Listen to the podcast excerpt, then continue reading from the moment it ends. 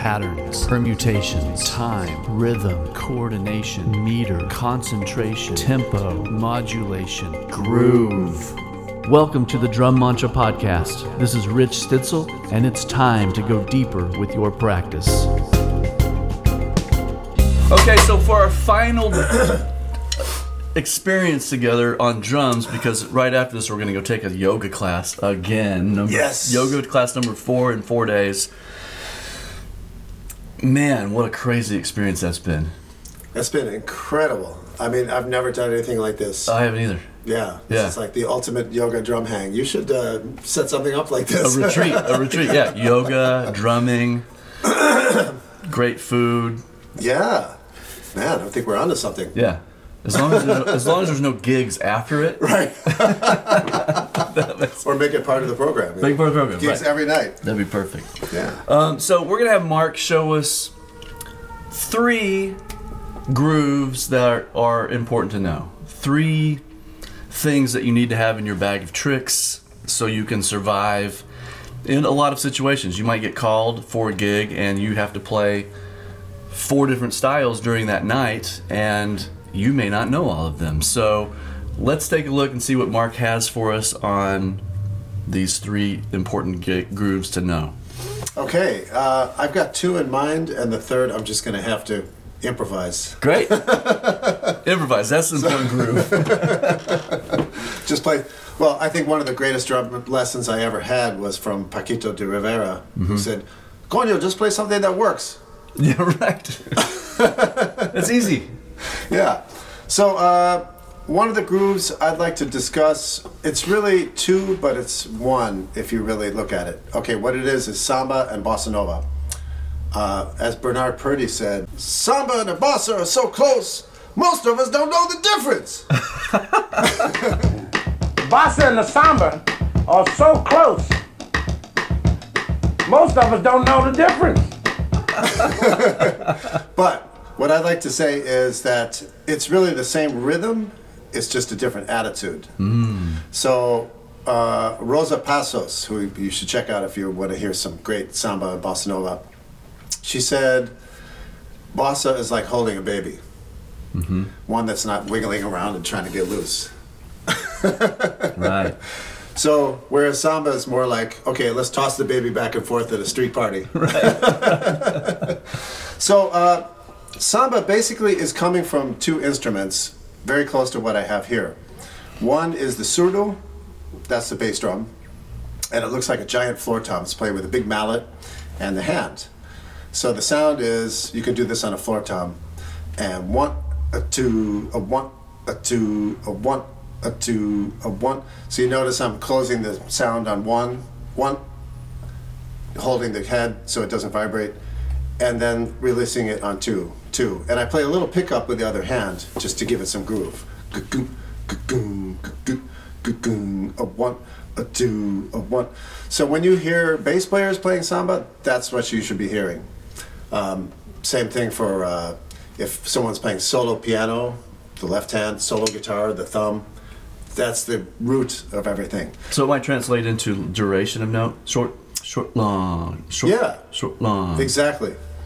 And sometimes you can simplify it and just play short, long, mm-hmm. short, long. So, for example, if I play this bass drum just with a dead stroke and then with a rebound stroke, it sounds like one, two, one, two. So the first beat, you'll notice, is really soft.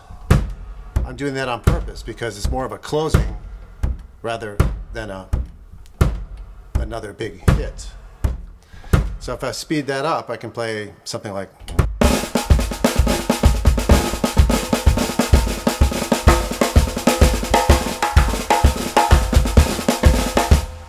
So, uh, you know, no matter what bass drum you have, even if there's a little muffling in it, you can kind of get a difference in tone between mm-hmm. the dead stroke and the rebound. Right. And that's kind of, I remember the first time I tried that. I was messing around with that, and I did it on a Brazilian gig.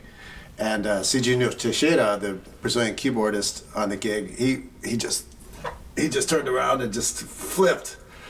So uh, so I kept it in my repertoire. Yeah, yeah. Now, of course, we were recording with a muffled bass drum for our purposes earlier, but you would play with a more open tuned bass drum. Nothing in it, maybe even. Uh, I don't know. You know, I, I usually just come to the gig and see what's there. I mean, you were able that's, to control that. I heard the two pitches and two right. tones that's, with that's a muffled bass drum. Yeah. Because you're a master. Well, but, but usually, usually it might be a muffled bass drum. It might be a, an open bass drum. I mean, you never know what you're going to get. If it's an eighteen with two heads, no muffling, then I might take a, a, a small towel and just roll it up and put it between the pedal and the right. head at the lowest point I possibly can, mm-hmm.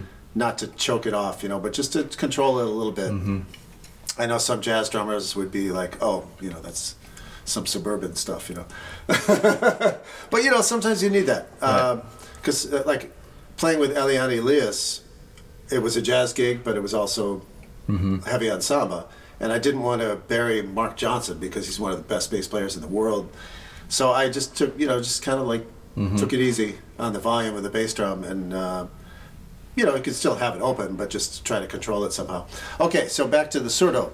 Standard kind of bass drum pattern is more like this. Now I'm playing this heel down. If I played it heel up. So you notice the difference. If I play it heel up, I get do do do do do do. But if I play heel down, I get boom boom boom boom boom boom. So really, what's right is what's right for you, but what's right for the music. Mm-hmm. So you just make a choice and just go with it.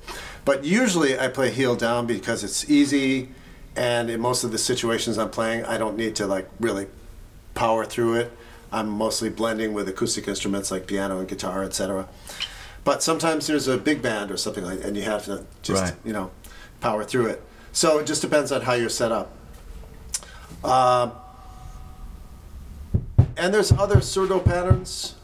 There are uh, there are a couple of counter surdo patterns to this pattern. There's one that plays the open tone on one, boom, ka-doom, ka-doom. So the effect is doom, ba-doom, ka-ding, ka-doom, almost like a bass line. And then there's one called uh, uh, cortador or surdo de, de corte. Cortar means to cut. So this sound is higher in pitch, and it just cuts through the frequencies of the other surdos. And it plays something like boom boom boom boom boom boom boom boom boom boom boom. It's more syncopated pattern that we kind of associate it with uh, with partido alto. Mm-hmm. So there's that. And then uh, so moving on, the other instrument is the uh, tambourine, not the tambourine that you shake, but the tambourine small drum like this. That sounds like tuck tuck tuck tuck tuck tuck tuck tuck tuck tuck tuck tuck tuck tuck tuck tuck. So I'm making the movement as if I'm playing a tambourine. I mean, I can pick up probably one of those pads and do the same thing. Right. But basically, the effect is, um,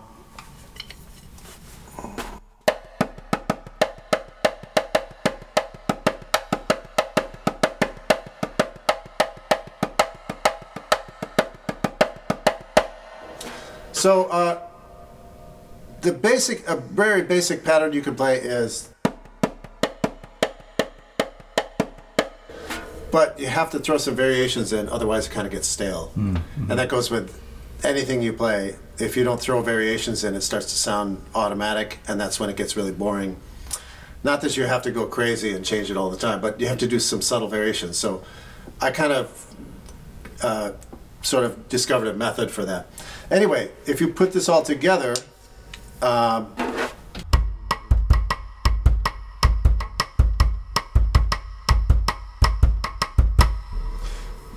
okay, so of course we need some hi-hat in here, so um, I'm going to play sixteenths. Now the thing, uh, the mistake a lot of people make is for people to accent all on the beat.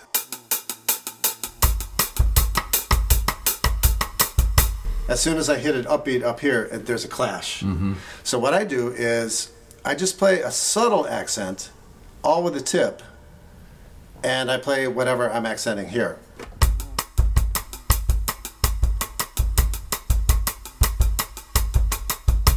So what I'm trying to get away from is the feeling of an ostinato on mm. the top end, and that goes for the ride too, which I'll get to. Interesting. Wow. Yeah. Mm-hmm. So uh, if I speed it up.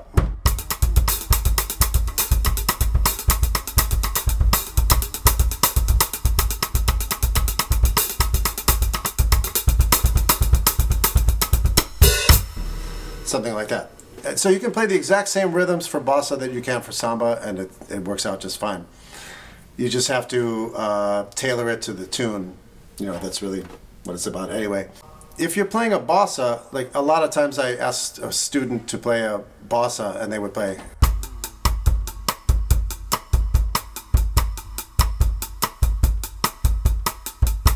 Okay, that sounds fine for like two bars, but then what? Right, right, yeah. Kind of gets... kind of gets to sound like a like one of those machines that you can just press a button. Yeah. Um, so what I suggest is playing that that first pattern I played on the tambourine,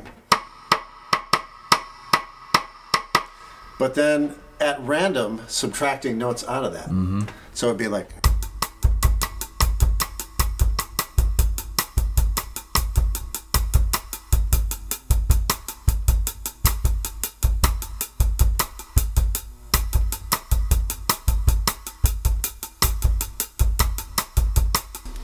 You know what I mean? Mm-hmm. So you have something that's fresh and in the moment, but also um, consistent, more or less.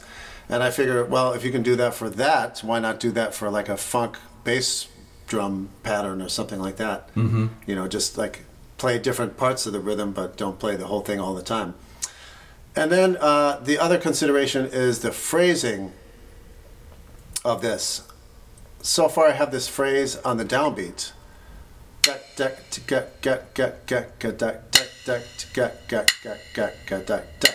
But sometimes the music is on the other side.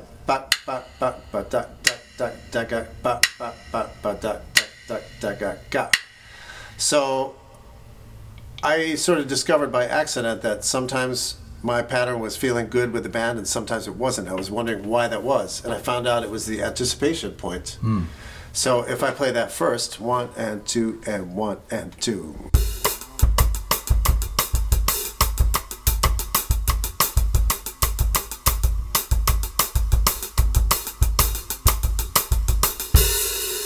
Makes sense to, if you're going to play a fill, anticipate out of it. I mean, there's exceptions to everything. Yeah. Sometimes the music is not that way for the whole tune. Sometimes it switches. It's a little bit looser like that in Brazilian music. What's the, what's the, um, I've always wondered this, and I've kind of made up my own belief of uh, the, the presence of the concept of clave in bossa nova. Is there a three two and a two three? Because the bossa nova clave, the bossa nova clave yeah. that you played in the beginning, the young student plays, that kind of has a, uh, uh, uh, uh. Uh, it's kind of like a three two rumba clave. Yeah, yeah. I mean, uh, there's not really, nobody really talks about clave in Brazilian music. But, so the, uh, the phrasing doesn't necessarily stick to the key. The, no, the, the, no. The Everything rhythm. else is, nothing really relates to a clave as it does in Latin music. Right, okay. Like in Cuban music. Interesting, okay. Yeah, because uh, I was thinking about this this morning, like varying this, varying the groove. And then um, everything's sort of varying at the same time. Mm-hmm. But in Afro-Cuban, uh, like what we call mambo out of convenience, son, more or less, we might be playing a cascada and clave, and we might just be sticking with that. But right. there's enough variation in the other percussion. And if we're playing alone, we have to vary another part of it mm-hmm. to keep it interesting. Right. But the basic thing is still there, and the basic clave is still there. But uh, in bossa, there's no there's no necessity for playing a clave in the music. Right. The music is not written. So the, the like so that. the choice to go back to that simple student rim shot cross stick pattern that you played, you could go uh uh uh uh uh, or you go uh uh uh uh uh. Yeah. Either one of those. Yeah, but and the, it's my, totally the valid. Important part is if, the, if it fits the tune, it's totally valid. So I can't say it's not valid to play that. But so fitting the music is the most yeah. important part of what we're doing. Yeah, I think there was a recording with uh, Antonio Carlos Jobim and, I, and Sting mm-hmm. doing "Once I Loved," mm-hmm. and Paulo Braga, one of the greatest Brazilian drummers, bar none, was playing. He, maybe he had a backbeat or something like that. I can't remember. Mm-hmm. But uh, sometimes that's just, you know, sometimes he plays.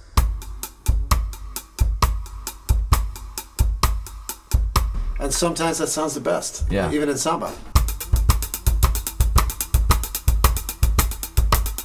Sometimes I do that and, and things just gel. Right. Things just kind of, it's like a magnet. Yeah. You know, everything is like well, some of those, together. Some of those like Motown tunes are cut, cut, cut. Yeah. The whole time it's quarter notes. Yeah. And it feels so good. So yeah. that's that human thing of regardless of the culture, there's something about that that is okay. That makes exactly. Us, makes us feel exactly. Good. Yeah. So it's very basic. So uh, then when you get to the ride cymbal, in samba, you know, I hear a lot of people playing ostinatos. Okay, that could be okay. But the the problem I have with that is if they p- try to play a two-bar phrase here and just this ostinato here. Because it's not on the same page. Right. This is supporting this, uh-huh. and there's nothing supporting this. Uh-huh. So what I do is...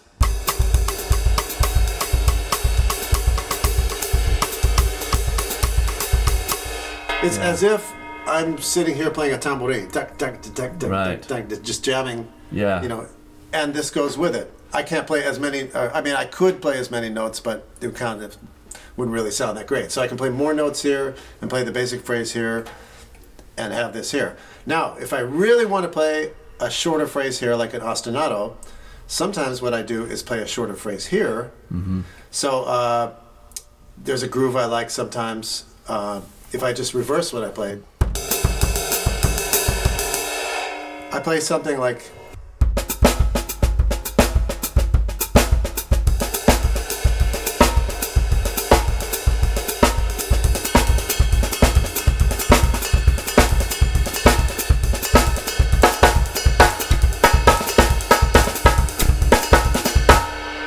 See, now it's kind of agreeing because it's the same length, and... Uh, It's it's kind of supporting one another. Right.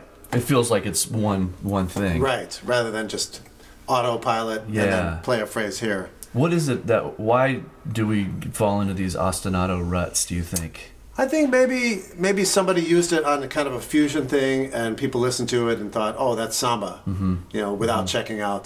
And that's like, that's my big thing. You got to check out the roots of all this stuff. Right. And then you get the feeling of it. Like a... For example, Calypso, maybe I'll do Calypso for another Great. group. um, there's a there's a percussion group in Trinidad called Laventille Rhythm Section. And I don't know how many people outside of Trinidad know them, but a student turned me on to them because he had grown up in Trinidad. And it is just the sickest groove. I don't know. I, just, it'll groove you into bad health, you know what I mean? Mm-hmm. Uh, and these guys are playing all kinds of drums and African percussion, and uh, it's the same as Calypso, basically, rhythmically. So when I really, when I, if I have a Calypso gig or something like that, I'll listen to a bunch of Laventille Rhythm Section just to get that, that mm. inspiration. Mm-hmm.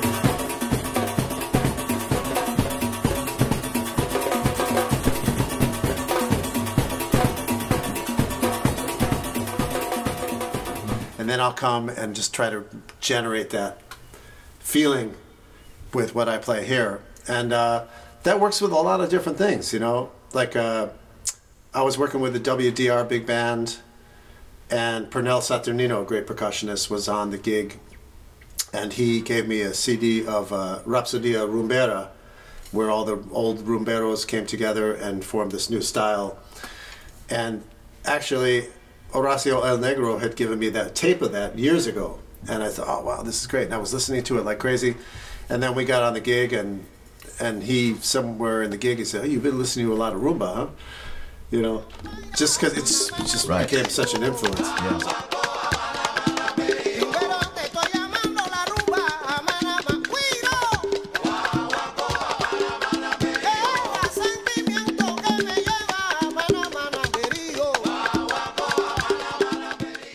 So really, whatever you're, I guess whatever you're, whatever you're drinking is gonna, it's gonna come out. That's right. You're right. You're right. In your case, my case, beets, the best, the best juices. Beet juice, then celery, beetle juice, and lemons.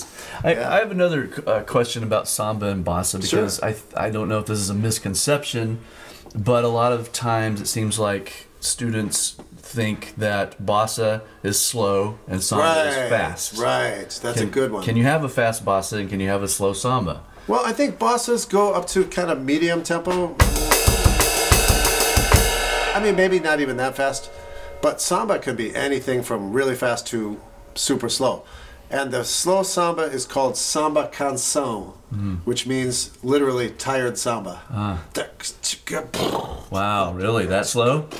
Oh, yeah. Oh, wow. Yeah. It can be as slow as any bossa, really. Wow. It just depends on what attitude you play with it. And there can be anything in between. So like the big two, is that does that kind of tell you this is samba? Like, yeah, is that something that says, oh, we're playing samba? Yeah, and sometimes it's the orchestration. Like uh, if there's a, if there's some percussion, you know, mm-hmm. different percussion, agogo, something like that. Okay. But if if it's uh, if it's more subtle with guitar and shaker and very light percussion, then it's usually bossa. Okay. But you know, you can play you can play a bossa nova tune with a samba attitude and vice versa. Mm-hmm. So right. You know, but if you listen to the roots samba stuff, you hear more simple chord progressions and heavy percussion. Technically speaking, when you hear bossa, you hear more chord tensions and a simpler bass line. Right. And then when you hear choro, which is another form in that neighborhood, you hear a lot of counterpoint, and you hear a lot of counterpoint in the lower register. Like mm-hmm. they have seven string guitars they mm-hmm. used. So it's not just... It's more like it's always a counterpoint. Everything's mm-hmm. contrapuntal mm-hmm. in uh, choro, and chorar means to cry, so it's almost like very expressive, you know. Right. Oh, you know, but uh, but uh, probably has relation to Portuguese fado, but I don't really know much about that, so okay. I'll shut my mouth. And okay. Yeah. Great. Man, yeah. that, the the whole idea of not unison, but like outlining the pattern here, if you're playing mm-hmm. sixteenth notes and accenting based on that pattern is so, so great. Yeah, yeah. And it can be a subtle accent too. It doesn't have to be a really, right. really big one. It doesn't have to be like the shank of the stick as opposed to the... It's almost like just yeah. adding a t- timbre quality to this. Yeah. To just give a little brightness to yeah. to the click. Yeah, exactly. And I think it's important for... everybody to balance, you know, the different voices going on at the same right. time, because mm-hmm. sometimes they might be real light on the hat, but like kick is like bam, right. bam. You know, it's like right. okay, take it easy. Let's uh, let's uh, remix this a little bit. Yeah. Well, it's very popular in college, or maybe even later in high school, to do samba foot ostinatos, uh-huh. don't tickle, don't tickle, don't tickle, don't, a ride pattern, uh-huh. and then read Ted Reed's syncopation book, oh, or, yeah. you know, oh, yeah. to work out some coordination and phrasing concepts. Yeah. But because of that, we go into this motor thing of don't, don't, don't, don't, don't, is what samba becomes for right. a lot of people. Right. And when the bass player might be playing, eventually you learn that you can go, get, go, get, go, and it's yeah. okay. Yeah. So again, it probably just comes to hearing the music, listening to it enough to go, yes, there are some rules we learn in academic settings. Right. If they're not studying with someone like you, you know, the general teacher is going to say, boom, chicka, boom, chicka, boom, ding, digga, ding, digga, ding, duck, duck, duck, duck, duck, duck, duck, or whatever pattern here, that's your samba. Right, and then right, you go right. off into the world, and there's how you play your samba. Right. But again, listening to the roots of it, understanding what it is as a as learning a, repertoire, lear, learning the repertoire. Yeah, yeah. Like uh, it was, I can't remember his name. This guy from uh, Michigan State University said the paper don't swing. Yeah. You know, so it's, I feel like the book is the last thing you should look at. Mm-hmm. You know, I've played so many gigs where they called off the tune in Portuguese, and I would be like, huh? Mm. They just say samba. All right. But after a while, I kind of started recognizing the titles. Mm-hmm. You know. Yeah. Yeah. And uh, and then I knew what they were going to do, and I knew the tune, and it became like, it was kind of like standard repertoire. So on any type of gig where you play samba, if you're playing with Brazilian players, you know, you can you can learn the repertoire, you can write down, you just have to understand a little bit of Portuguese. Uh, the first time I went to Brazil by myself, which was the second time I went to Brazil, I was, a singer invited me down, and she was taking me around to clubs, and uh, around nineteen ninety-four, and she took me to this club, and uh, there was a band there, and she convinced them to let me sit in, and these guys are like, who's this guy, you know? And uh, and so they called uh, the Stevie Wonder tune, probably like, I just called to say I love you or something, something that I couldn't destroy. Right. And so, you know, I'm, or, or you are the sunshine of my life. Sure, okay, yeah, yeah. So, you know, playing bossa, and I'm playing, you know, just trying to groove and get a good vibe going, and they start smiling and start to warm up, and then they say, okay, what do you want to play? I said, how about Bala Kumbala? And they was like, oh, you know that tune, all right. Let's, you started burning on it, up samba, and then people started dancing. I was thinking, okay, I'm going to live. Yeah, right. Job well done. There's dancing. Isn't it interesting in that art form? If the dancing is happening, you're doing your job. Exactly. But we've gotten such, we've gotten so intellectual with jazz that if someone's dancing, they aren't listening to the music. Yeah, yeah, but but sometimes you can't help but dance. Like you've uh, got to move, right? I remember doing this gig at Smalls, mm-hmm. and uh, we finished the gig, and there were people talking to me. I thought it was. Right, right. And then Bill Stewart gets up to play, and I'm like, this guy has perfect time. Yeah. And all I could do was start dancing to what he was playing. Yeah. Because yeah, there's a dance in his playing. Like sure. I yeah. couldn't, I couldn't right. stand still. Yeah. You're like, man. Yes. Exactly. Right. Jazz is dance music. It, you know, it really is. Yeah. I mean, whether people are sitting and bobbing their heads or whatever. Uh, you know, I, I was fortunate to do jobbing dates here because we had to make them dance yeah. to get overtime. Right, right. So that's why I learned to make people, make people dance. You know? Yeah. And that's a good lesson just in general. I mean, the music, not, not necessarily literally dancing, but something that allows people to feel moved by the music. Yeah, yeah. You have to perform it in a way that you are coming from a deeper emotional space than just the intellectual, I know the rules of this right, style. Right, right, right. Yeah, that's from up here. Here are the yeah. patterns that work for this song. Right, right. Instead of making music. I was going to ask also, because you were saying varying this, mm-hmm. and of course my question about clave, in, you know, in Cuban music, the clave is sort of a rule that has to remain. And if you want to turn the clave around, you play a, bar, a phrase of nine bars or whatever, right, or seven right. bars. So the clave stays. Yeah, the arrangement turns around. But yeah. in, but you were talking about varying what I would consider kind of the clave part of the of the groove but in I a would, musical way. Yeah, yeah. So are you responding to what's going on in the music and being counterpoint to what's going on? Like a baron player will kind of tune, change the pitch of their drum mm-hmm. as they're... You know, as the melody of the fiddle or whatever is happening, they're they're uh-huh. kind of playing melodies on the drum. Oh, cool! Based on the actual music. Yeah, yeah. So you're not just playing patterns that feel good and things that that work for your own body. You're actually trying to. You're interacting. You're being musical with it. Oh yeah, yeah. yeah. Like uh, like if I'm playing uh, if I'm comping on the cross stick, I'm listening to what the vocalist is singing, mm-hmm. and I'm comping like a jazz player would comp. Right. You know. Because if they really know the phrasing, then it's going to be, it's going to be consistent enough so that it's mm-hmm. that basic tambourine and surdo fit. Right. But you can make leaps. Mm-hmm. You can play dotted notes until you get to the beginning right. of the phrase or whatever, right. and that's how you, you know, that's how you kind of make it levitate a little bit. Yeah. So the jazz mind, the jazz mentality is that the idea of improvising as a unit. Mm-hmm. That. Is done in all forms of music nowadays. Yeah. Maybe? Do you think it was that way in tradition? I think, well, yeah, I mean, there's always somebody in the percussion section that's going to be kind of improvising on top of it. I mean, mm-hmm. all the way back from African percussion. Right.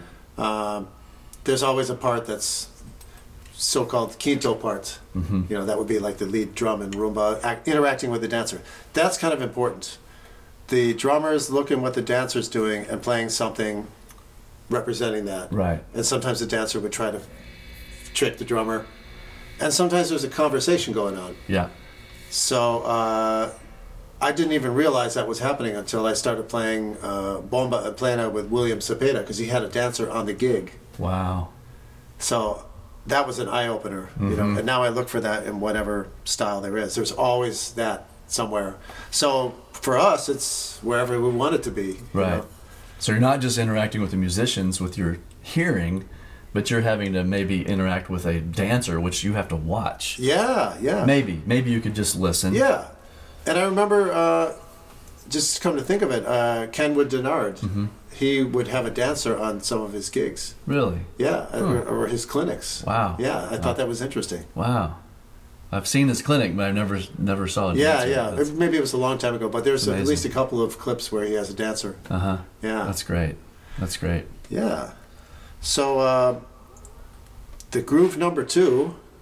Yeah, so it's, that's uh, Brazilian. Yeah, yeah. So that's samba, a little bit of bossa. the samba and bossa. Okay. Uh, the second groove that I thought of would be to kind of go back to my roots in Chicago. Okay. And do a shuffle, uh, more specifically like a swing shuffle. So I chose this because this is kind of where rock, jazz, and blues meet at the crossroads, because this would fit in any of those genres, really. Mm-hmm. Uh, Maybe volume-wise, if it were rock, I don't know.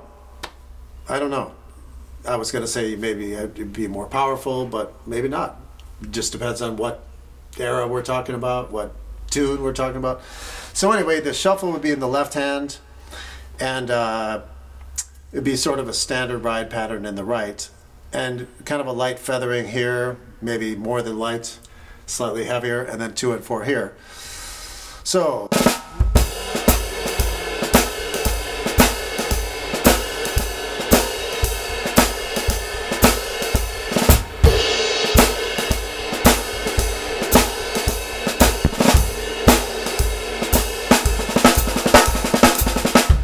So uh, the thing to keep in mind with this is that every single limb is hitting on two and four at the same time. Mm-hmm. So as the people down at the A F M say, your strength is in your union. You know, even if you're playing at this volume, it's going to sound stronger if everything's playing together than if you were playing at this volume. It's just going to sound stronger because it's unified. Mm-hmm. So that's one point I want to make about that. And the other is, of course, the balance. Things have to be well balanced. You know, can't just have like a, I don't know. You can tailor it to the music. Mm-hmm. I was going to say maybe the kick could come up sometimes, maybe come down for certain things. Maybe for acoustic bass, you want to play a little softer. Uh, and also, I hear a lot of students, when I ask for a shuffle, sometimes they play... For some reason, I really like hearing that one, because it's the full, it's the full shuffle. Right. And uh, I think that's really important. And um, then another way, I was going to say to put some grease on it, but I guess in our case, to put some essential oil on it, would be uh, to make it a dotted eighth and sixteenth.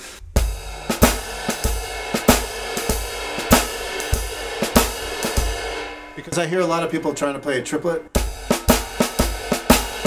it's almost it's almost going a little too straight. Straightens out a little too much. Yeah, yeah. So if you make it a real true dotted eighth and sixteenth, when the rest of the band is playing a triplet feel and the soloist or vocalist is back phrasing, then you got this nice thing for that to rest on, and it's somehow the combination of that really, really works. Yeah, I mean that's happening in in the Texas shuffle. Yeah, where, which I don't really know anything about. Where you're, you know, the drummer and the bass player may be playing very triplet-oriented stuff, mm-hmm. and the guitarist might, one of the guitarists might be going deek deek deek deek deek deek. Oh, deek, deek. Almost straight, almost triplet, but the go go do ga do do go ga da dick dick dick dick. Oh, dick, dick. Wow! And you you get this huge yeah. groove. That's amazing. But everyone has to remain in their role, which yeah. is a hard hard one to learn. Yeah. The fun part is the guitar part. Right, and right. So you might want to play that with them, but then all of a sudden you lose that tension. Wow. So to maintain your role, and then usually it's the guitar player or the pianist who kick, kick, kick, kick, kick, kick, kick, oh, kick, man, kick. That's amazing. And that it just like fattens it up a lot. Yeah. There's so you many know, shuffles, like Texas, Kansas yeah. City, the Chicago shuffle. Yeah, right. Uh, when you were talking about the guitar part, that kind of reminded me, there's a groove in uh, Colombian music called cumbia, mm-hmm. where it's primarily straight parts, but then the uh, main soloist, the alegre drum, is swinging. Yeah. But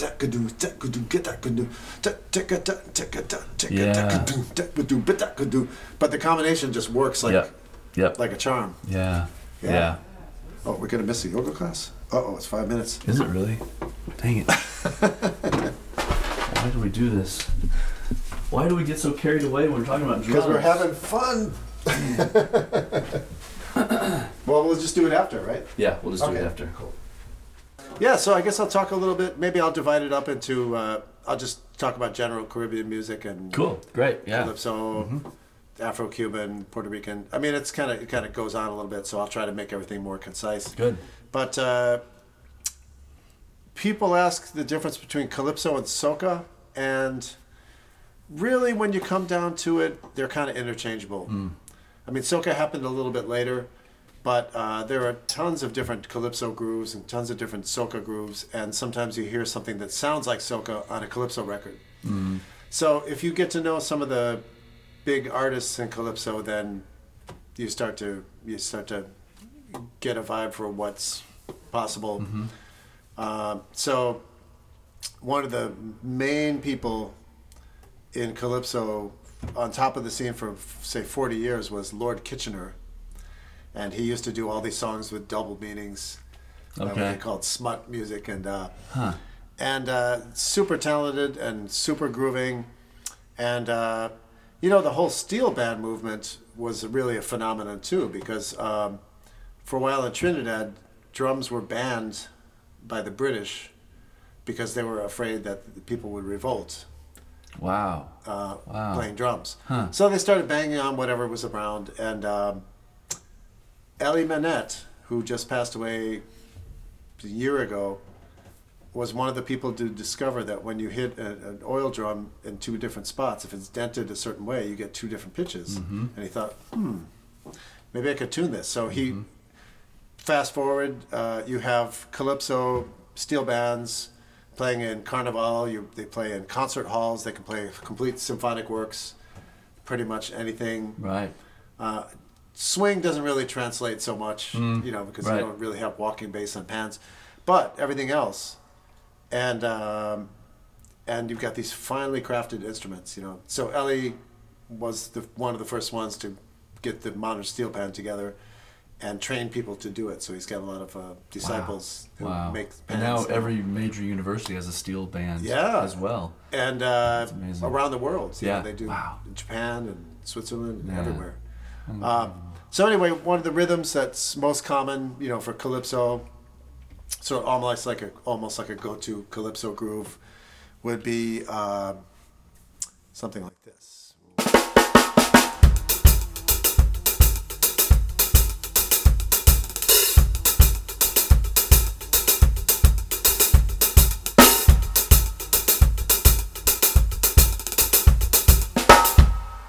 Okay, so that's one of many things happening at the same time. Mm-hmm.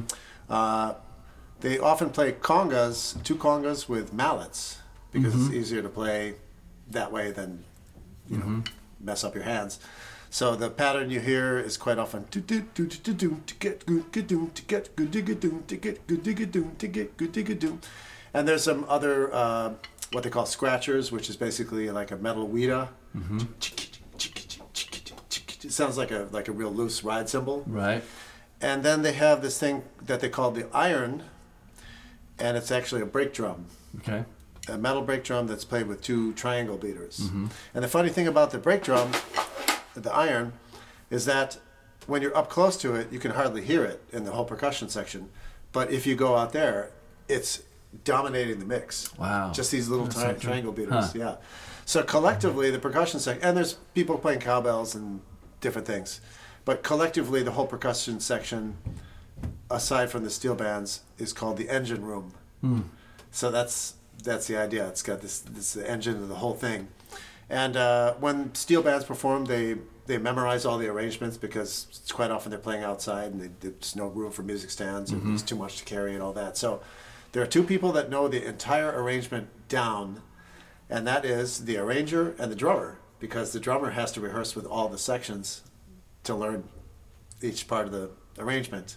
Wow. And they wow. rehearse for months. So they, they you know, and I, I worked with the uh, Trinidad All-Stars, and I swear, I was looking at this girl playing steel, uh, playing um, bass pan, and she was just nailing her part, like almost like doing it in her sleep. And then for, for a second, her eyes gazed on me for a second, and then I felt like I was looking at an alien, like a machine, like whoop, whoop, just nailing the part, like nothing could get in the way.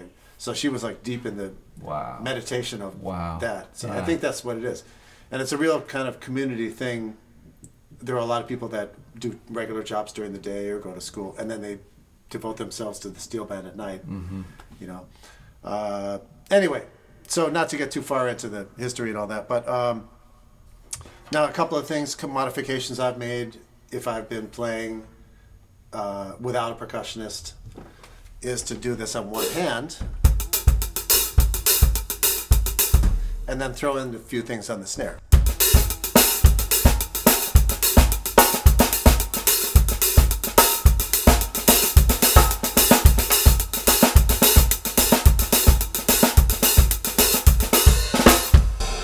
So that's the kind of stuff I started incorporating when I was playing with uh, Andy Narell, Dave Samuels, and Paquito mm-hmm. de Rivera in the Caribbean Jazz Project, because there was no budget for a percussionist on the gig. Or there would be a session and there would be Luis Conte or Pernell Saturnino or uh, a couple of other percussionists worked with us. So I tried to find ways to fill it up a little bit just to, just to get that thing. Now the intro thing, the intro phrase that I played, that's very common in Caribbean music. It's called the cinquillo, mm-hmm. like cinco being five, cinquillo. It's kind of a rhythmic cell. Dot, dot, dot, dot, dot, dot, dot, dot, dot. If you play it totally straight as written, dot, dot, dot, dot, dot, dot, dot, dot, dot. But you can start to stretch it out a little bit. Dot, dot, dot, dot, dot, dot, dot, dot, dot. And you'll notice in a lot of Caribbean styles that the vocal phrasing is often phrasing almost in five. So there's a real relationship to five. Hmm. And wow. it's uh, it's pretty amazing. Yeah. Um, huh. I, I was just looking at a YouTube video of rah-rah music from Haiti. Doom, doom, doom, doom. They they have these long tubes are blowing through and tapping on. Right. And there's a percussionist playing. It sounded like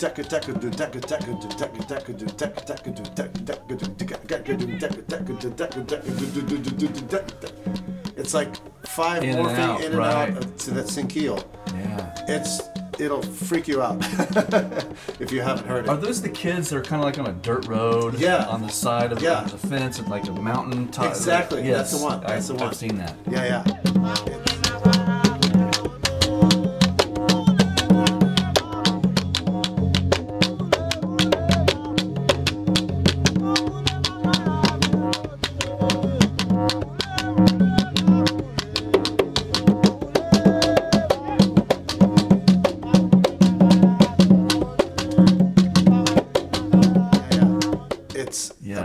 It's amazing.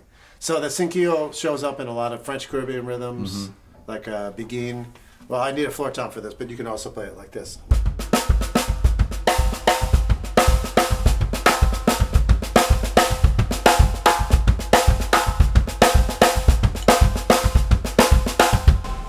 So that's how it actually started out before they started playing floor tom. And they cross over to play the floor tom usually. Huh. And the first note is muted, and the rest. Let me get open. A floor tom just so we can hear sure, that. Sure, sure. Yeah. Wow, cool. Ooh, it's kind of low. Is that okay? Cool. Yeah, it's, yeah. it's good. Okay, so uh, this style is called Begin. It's from uh, Martinique.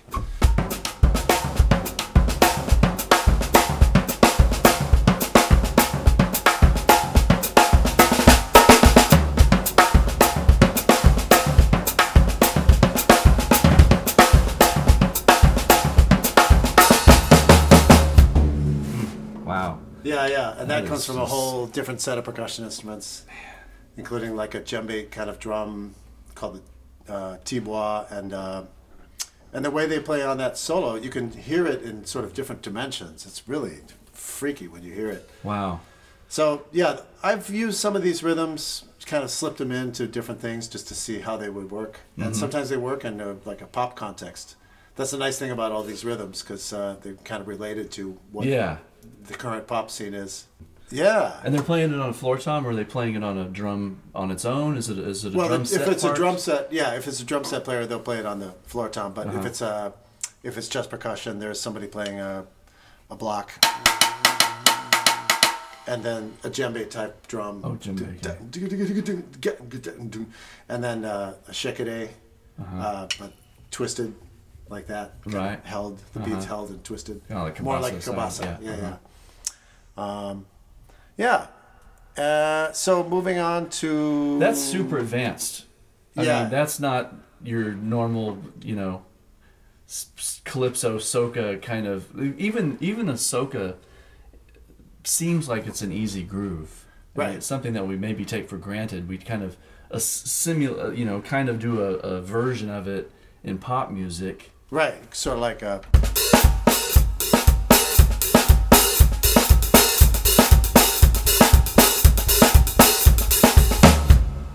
that.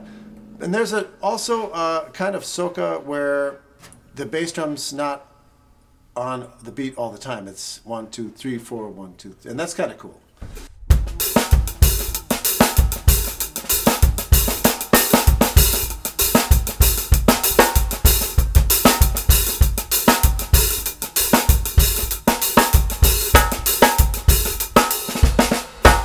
Wow. Yeah, there was a name for that, and I I'm spacing out. I can't remember what it was, but mm. I've used that. Uh, I got to play with uh, Andy and in the context with somebody who studied with Lord Kitchener for many years. His name is uh, Relator. Mm-hmm. Used to be called Lord Relator, but mm-hmm. Relator.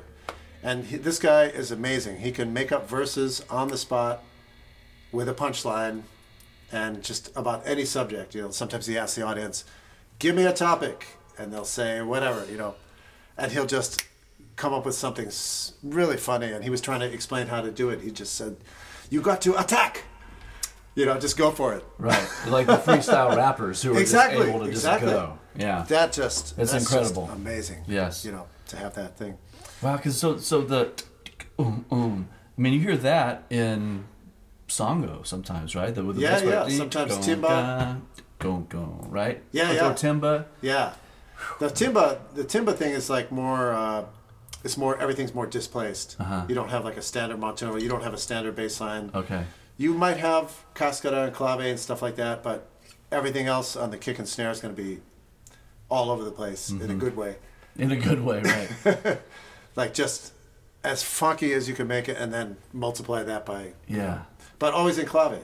Yeah. That's, that's amazing. But... uh yeah, so if there's somebody who doesn't really know any Afro-Cuban basics, I mean, really all that songo and timba music was largely based on the influence of David Garibaldi and Tower of Power and mm-hmm. that kind of thing in Cuba. So, uh, like uh, one of the early recordings of Los Van Van, in one of the, those early recordings, Changuito, the great drummer, who later became the timbali player, was playing something like the... It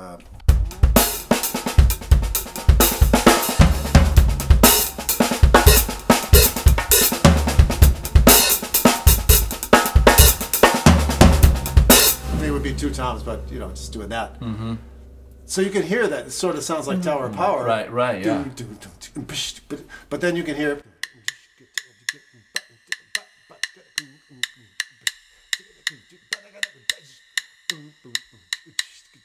Yeah. You know, right. And and so when you actually, you know, when you see it in a book, it's like, but that's only like a snapshot of right, what it actually little, was. Right. You can hear him putting it in different places and playing it differently for each tune. Yeah. And in Los Van Van, uh, the leader was the bass player, so a lot of the songs were based on the bass line. If you listen to each tune, you mm-hmm. can hear that's the whole thing. And so it was always, uh, when he was playing traps, he was always experimenting. And and really, the person that was holding it down was the Guido player. So sometimes when I play songo without a Guido player, I try to get that feeling by playing.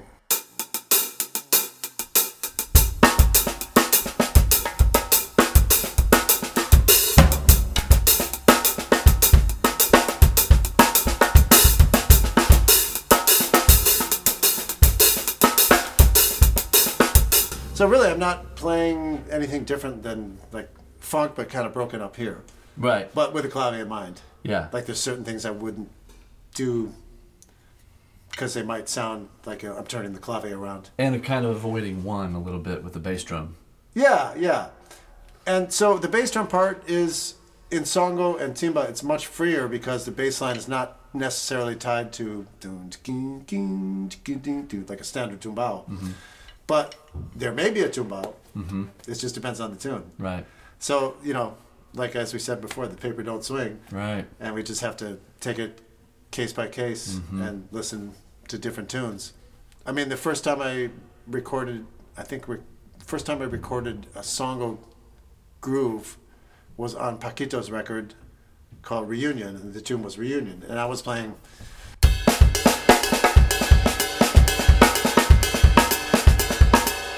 Because I didn't know any better. Right. The Weckl But it songo. worked. Right. It worked. It worked. Yeah. And, uh, you know, Giovanni was on the session and Danilo Perez was on the session. And, and they were fine with it.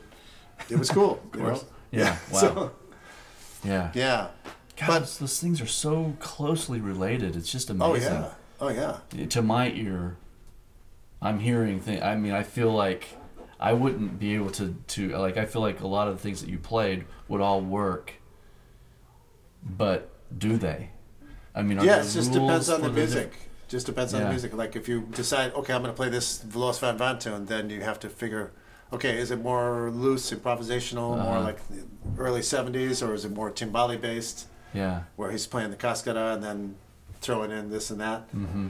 Uh, but you know, if for students, if you know Afro-Cuban basics, I think that's for for.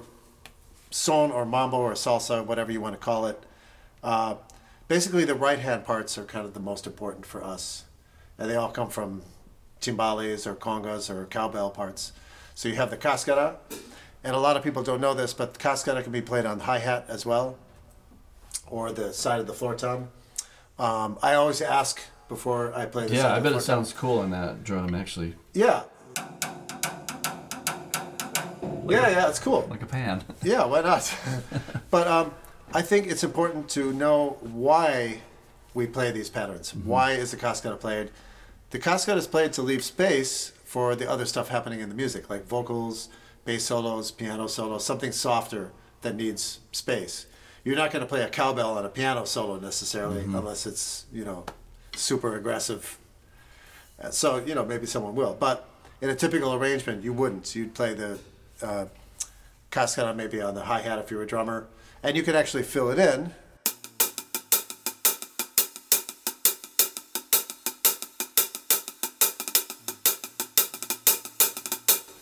You know, put a couple of extra notes in there if you want to. So that that provides a nice, nice foundation for the music. Now, when the chorus is happening, or a more exciting soloist, um, I wouldn't say exciting, but like... Uh, Just something that's more, more high-level volume, yeah. Yeah, trumpet right. solo or something yeah, like uh-huh. that. That's when the bells are happening. Uh-huh. So uh, the timbali bell pattern, if I'm talking about two three clave, which I've just, just you know just demonstrated.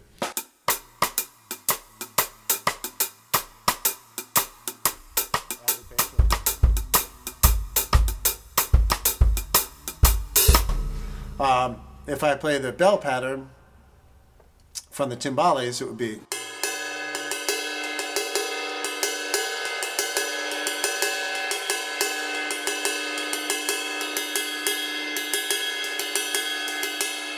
Now, if you notice, I just E Q'd that pattern. Mm-hmm. I don't use a tip. I mean, on this cymbal sounds not bad, you know, it sounds pretty good. But I use somewhere along here mm-hmm. for the sound, and I play it in the exact place. I don't move it.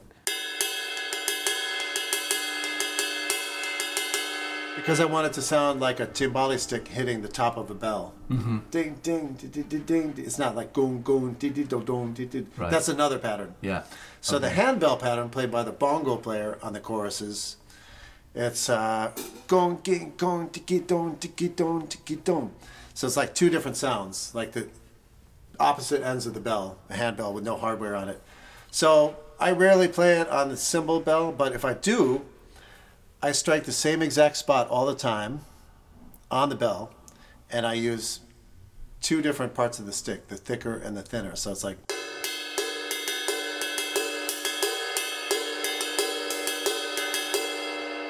But again, that doesn't happen very much because I usually have a cowbell, mm-hmm. and uh, and quite often I'll mount it here, and I'll turn the stick around and play it like this so I can get that ging right. sound on the other end right. instead of just playing it with a stick, because sometimes the tip sounds a little weak right. on the center of the bell, so the, uh-huh. I just turn it around. Boom, bing, boom, tiki, dong. I like having it mounted there because it's really convenient, right. but sometimes I have mount it over here too. Uh-huh. So, I mean, you know, everybody puts it every place. Mm-hmm. Like some of the Cuban drummers playing timba, they have a whole timbale set over here, and they have bells and blocks over here, play cascara, and then interspersing some funky backbeats and mm-hmm. bass drum. It all depends on the arrangement.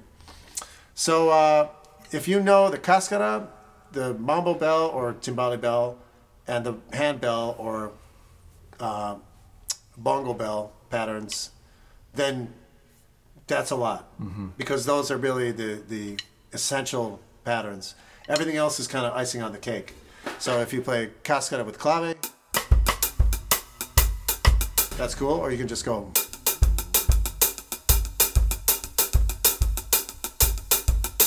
No one has to play the clave. It's implied in the part. Mm-hmm. But if you want to play it, that's cool too. Uh, but, you know, I always adjust according to who's on the gig. Mm-hmm. Like I had a funny experience last year. Uh, In November, I did a, a concert. Bobby Allende called me for a concert with uh, Eddie Palmieri, Sheila E., and Tito Rojas. And none of them showed up to the rehearsal. But it was a Christian, Christian McBride big band. So Christian McBride was rehearsing us. We were just going through the charts. So I was playing everything at the rehearsal, and then a little less at the sound check because some of them were there. And then all of a sudden, an extra percussionist shows up. So I'm just playing the hat the whole night, you know? Right. Because they've, they've got it all covered. Yeah. So that's that's another consideration. You really have to, you know, you really have to uh, give people their space. Yeah. Super important. Yeah. Mm-hmm. And then they're happy. Like Amadito Valdez, uh, he was from the uh, Buena Vista Social Club, and we did some concerts together, and we wound up playing together a little bit, and he plays timbales, and I swear, he played the least notes of any percussionist I've ever heard, and people were going absolutely crazy. Something about the way he played, like interspersing that six eight feel and four four, just drove people crazy in a good way. And so I wasn't going to try to play the same thing as him. I, would, I avoided playing cascade, I avoided playing the bell patterns. I just played like something funky on the hat, and it worked, you know. Mm-hmm.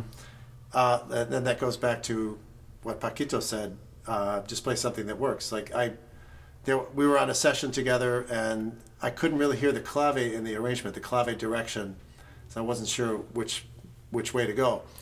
And um, so I asked the arranger, Carlos Francetti, I can't hear the clave in this. What what clave is this in? He said, oh, I don't know anything about that. I'm from Argentina. Go ask Paquito. I said, Paquito, I can't hear the clave. What do you think? He said, Coño, just play something that works. Check, check, check, check, check, check, check. And I thought, ah, clave neutral. Clave neutral. So if you don't know what the clave direction is,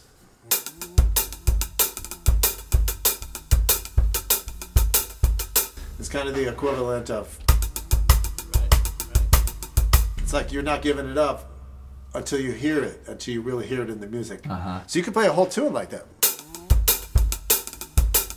And you can still make people dance, yeah. Even if you're not playing clave, so clave neutral. Right. Wow. Somehow it works. So great. Yeah. I mean, there's tons of other grooves we can go over, but we'll be here all day. Yeah, I your, know. I don't expect you to miss your gig. It's un. It's unending. Yeah. It's unending. Yeah. It's just amazing that you've you've mastered so many of them. Like you've really, you've been put in the position where you've not had to learn them, but you've had the opportunity to spend your time really going down a lot of rabbit holes and learning all these different cultures' music, which is, it's kind of a luxury in a way, and it's also kind of just amazing. It's turned into a whole career for you. I guess it has. I mean, uh, I one thing is I really love the music. Mm-hmm. You know, for the most part, I, I listen to it and yeah. really enjoy it, and uh, I really love the the different feels you can get. Yeah. That just are not found in certain types of music. Right. You know, it's like we were talking about that guitarist playing a certain way mm-hmm. in the shuffle, mm-hmm. like a, in Festejo, for example, from Peru. You have something like.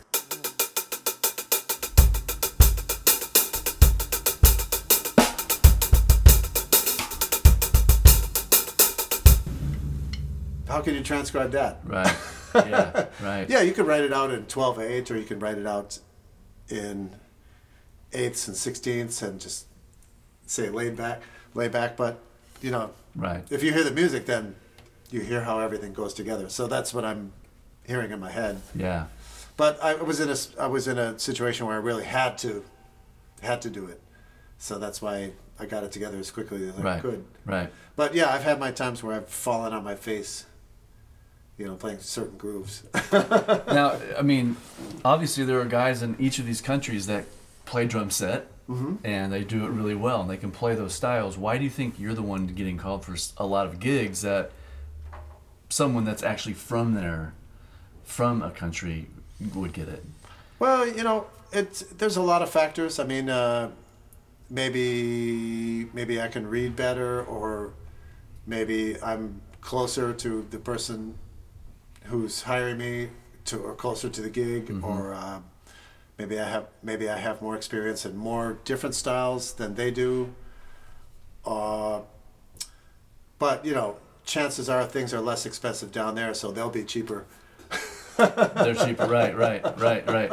But I mean, your network, your your relationships, right. all these things that are so important for a professional career. Right. That scene, I mean. It just all kind of builds on itself, right? You build your relationships. Mm-hmm. You're cool. You're professional. You can read. You can you can do the thing. You show up. You show up. Right. And, I try. and I mean, uh, I mean, when you were in Chicago, Howard Levy is the one that brought you into Paquito's thing, right? Right. He was right. playing piano with Paquito. At yeah, the time. That's right. And so that, I mean, that was a relationship that. Moved into another relationship, and exactly, just, exactly, it keeps, it, grow, it keeps growing. Yeah, and you just, you know, you just everybody loves music and loves to play and loves to get together, and mm-hmm. there's going to be some time where a person that you really look up to or idolize is not going to be able to make it. So right. just be ready to step in because right. it's going to happen. Yeah, you know, and now that's that's happening with my students. Like they're they're starting to work with Paquito and different people, and mm-hmm. um, you know. Stealing my gig, so to speak, but right. that's, that's great. Do you feel like um, you had to leave Chicago, or do you, was that what was that decision based on? To go to New York first? Is that where you went first? I went to New York and lived there for about ten years. I think I just wanted to see what it was like, mm-hmm. and also uh, I had met Michelle Camilo backstage in nineteen eighty-nine because um, I was playing there with Paquito. And I said, oh, Michelle, I love your music. I'd love to play with you sometime. He said, yeah, move to New York and we'll do some playing. And that kind of planted a seed in my head. And actually, when I got there, um, I didn't know how to get in touch with him. And I looked on the back of the C D, and there there was a phone number on there. So I called him up, and he sent me some charts. And then next thing you know, El Negro got the gig with Santana, and he called me. So, you know, I can't say I was totally ready for it, but it was, man, it was a great experience. Yeah. And Paquito was totally cool. He let me out of a tour, and Antonio Sanchez subbed for me. Wow, really? Yeah. yeah. That's crazy. He's a Berklee so, kid, right? I mean, he went Antonio? to Berklee. Oh, yeah. Yeah. And he was amazing then. Right. Yeah. Yeah. Yeah, he came from like a real fusion rock kind of background, too, mm-hmm. but really got the jazz thing happening. Very much so. Yeah. So you moved to New York just because you were interested in another... picture of the of the scene. Yeah, I was just uh, I was thinking, you know, I had gotten a taste of touring with Paquito and Lyle Mays. You know, Mark Johnson was on it. Mm-hmm. And I wanted to get into that world. And uh, I immediately got busy with Caribbean Jazz Project on the road and gigs around town, like Brazilian gigs. There were a few sessions, but, uh, you know, when you're on the road a lot, they call you once, they call you twice, and then they stop calling. Mm. But I did a few things. Mm-hmm. I was I was also working with this singer named Linda Etter, mm-hmm. who's a totally different bag. But we were doing some concerts around, and uh, they got me on some records. And mm-hmm. uh, yeah, it was fun. There's some big band stuff. And then so, you moved to Boston because of Berklee? Yeah, so I got the gig in Berklee in two thousand one. And in two thousand five, we moved up to Natick, Massachusetts. I kind of got tired of the commute from New Jersey, you know, all, going all that way. But also I was traveling a lot more at the time, mm-hmm. and I was always up at school doing makeup. So I figured, okay, why not be closer to there and just, you know, be closer to the school so I can just go in whenever I need to. Right. So yeah, it's nice being up there. There's a lot of uh, a lot of interesting things going on, a lot of great players, and a lot of opportunities through Berklee to play. Right. Yeah. And record. Yeah. So I just got a uh, recording grant, faculty recording grant. So oh, cool. I'm working on a big band record. Nice. Yeah. Yes. So you're writing. That's what you're writing for right now. Is I'm this trying. Big band record? Yeah. Nice. Yeah. And will you will you use who will you use for the big band? Uh, you know, it had, I've already done a few a couple of sessions, and it's been different players mm-hmm. all the time. But basically, I'm using Greg Hopkins, uh, great trumpet player and arranger, mm-hmm. to contract the band. Okay. So last couple of sessions, he got a great band together and uh, different rhythm sections, but it's all it's all great players. Boston guys or New yeah. York guys coming up. Yeah. yeah, Boston guys. But I hope to get. Uh, I hope to get a couple of guests on there. Mm-hmm. Uh, I just did a gig in France, and Jerry Goodman was on it. Oh, wow. And he said, yeah, man, just let me know. I'll play on your stuff. So I'm thinking, okay, great. Nice. Yeah. Yeah, that'd be fun. And, uh, you know, some other people I have in mind. Mm-hmm. We'll see what happens. Cool. That's great. Yeah. Man, this has been awesome. It has. It's been so it cool. Has. It's been a really amazing yeah. four days. I'm, I think I'm going to be sad when I wake up tomorrow and you're not here. I know. it's, it's like I'm so used to it. I'm so used to seeing you in the morning yeah. all the way until the almost the evening. It's, yeah. It's well, pretty, the nice thing is I'll be back soon. Yeah, you'll be back in February. Yeah. And uh, I'm going to put... This is going to be a long podcast and video series. I don't know how okay. I'm going to release it, but... Yeah, yeah. I want to make sure that I put a bunch of links in so people can go to all your places. That's good. That's good. Yeah. And hear different records, and I'll go back and try to capture all the names that you've mentioned mm-hmm. and try to create links to all that stuff. Cool. Because man, I mean, tons yeah. of names that I haven't heard that I want to dive into and hear these things. And, and you know what I can do? I can uh, I can compile a list of uh, links for the different styles that I talked about. Yeah. So that. That would be you know, awesome. Yeah, because there's be some awesome. people I didn't mention mm-hmm. that I got had experience with. And Cool. Yeah. Awesome. Yeah. Well, I know this isn't the last time that we'll we'll hang. That's sure. right. That's and right. Just, I'm going to be a regular here. We've just started. I know, right? Yeah, it's great. And man, I, did, I totally forgot to mention that Howard Levy lives three blocks from here. Really? Yeah. Oh, man. Yeah. It's amazing. And he was playing last night. Really? Not that you would have been able to yeah, go. Yeah, he was yeah. playing in Evanston. Oh, cool. Yeah. He's doing his Hanukkah, holiday Hanukkah thing. Oh, man. That's great. So next time you're in, if you can come up, I will, we can call Howard. Absolutely. Have him come down. And we'll that would be great. Go have lunch or something. Yeah, yeah. Mm-hmm. Uh, I'm hoping he'll sit in again. I'm sure he will. You know, yeah, yeah. I'm gonna, it's going to be interesting having Ernie on the gig. Ernie, Den- Ernie Denoff. Oh, Ernie, oh yeah, Ernie's yeah. playing. Oh, yeah. nice. Great. So I'm going to rearrange the music for, you know, oh, cool. guitar as well. As, yeah. I mean, I'm not going to try to blend him with the horns, but like unisons and stuff like that. Yeah. But he's, he's such a great player. Yeah, I love Ernie. We got a history. I'm sure you do. Yeah. yeah. Yeah. That's awesome. Yeah. Cool, man. Thanks so much. Thank you. It's been the best experience. It has. Yeah, man. It's been so nice. So inspiring and enriching. Yeah, for sure. Yeah. Right. I don't think I've ever practiced so hard on two minutes of music in my life. That was, yeah, that was historic. Yeah.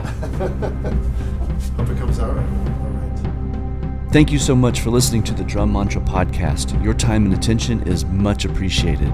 I would love it if you went to the iTunes store and left a rating, and please share this with anybody that you think would like to go deeper with their practice. Take care.